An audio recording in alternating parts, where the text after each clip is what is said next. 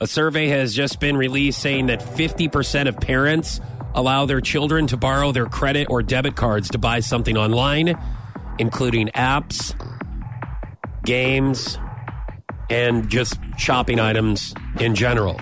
Pretty brave. So um, we're asking you: Are you one of these parents that say, "Hey, I trust my kid with my credit card," or has maybe your kid snuck your credit card away and bought something expensive, or has exceeded a limit that you told your kid that they could spend on these credit cards or debit cards? So, believe it or not, like Tingy is a total turd and he's very ornery, but for some reason, he is scared to death to ever purchase anything whenever he's on his iPad. Okay. So, if he is, let's say he's playing Minecraft and they always try to upsell you, you know, like, oh, if you want to go to this world, you got to pay four ninety nine, and then you can do this, this, and this.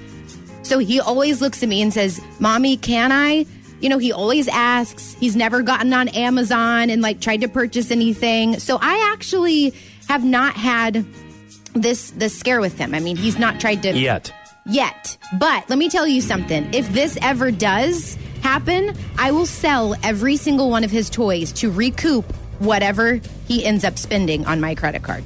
Okay. So uh, does he know that? Uh, no. I Okay. don't feel like I've ever had to tell him that because he's always been a good boy, but maybe I should to scare him even more.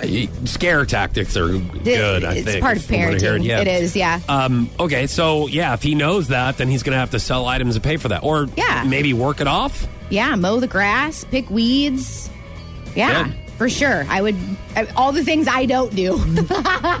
Which would be a great example. Change the like, filters. You know, something like I'm just going to sit here and watch you do it. You should have never done that. That's right. All right, so I listen. I was so scared as a kid. I would never like. I don't think we had a lot of credit cards, anyways. Yeah.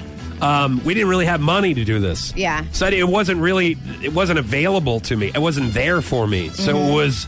It was kind of like. Um, I, I don't know what I'm going to go buy. But did your dad or your mom ever give you a debit card, like when, whenever you went out and said, you know, you can only spend twenty dollars, Um, and then you spent more? No, because there wasn't debit cards then.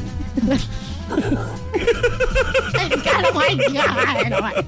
Maybe a blank check. Personal checks. Nope, never had that. No, never had personal checks or credit cards when I was a kid. It wasn't I didn't realize wasn't an option there. so now it was really exciting at the end of a Cardinal game at Busch Stadium. When we went in there, my dad didn't like to buy a lot of things, but when we left, I would get like pennants and signed baseballs and everything because he was feeling pretty loose at the Oh, time. yeah. So I just had to wait until the right moment to usually ask the old man if I wanted something.